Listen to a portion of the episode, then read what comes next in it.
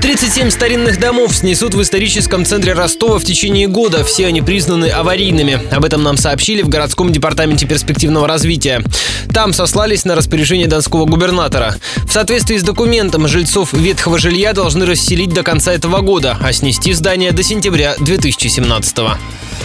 Подробности. Три дома снесут на Социалистической. Один на пересечении с Халтуринским, еще два между Ворошиловским и Газетным. В списке аварийных два здания на Московской, на углу Состровского и рядом с Халтуринским. На пару строений меньше станет на Шаумяна. Одно снесут в районе Ворошиловского, другое на пересечении с Буденовским, за Макдональдсом. Ликвидируют дома на Темирницкой на углу с Семашкой и Газетным. По одному зданию снесут на Тургеневской, Халтуринском, Серафимовича, Ульяновском Кировской и обороны. Не станет особняка на Нижнедонской за отелем «Рэдисон Блю». Под снос пойдут три дома на Восточной, рядом с Театральным, а также здания на Менделеева, Согласия, Братском и Катаева. Уже полностью расселены шесть аварийных домов. Окончательно их судьбу решит в конце декабря городская дума.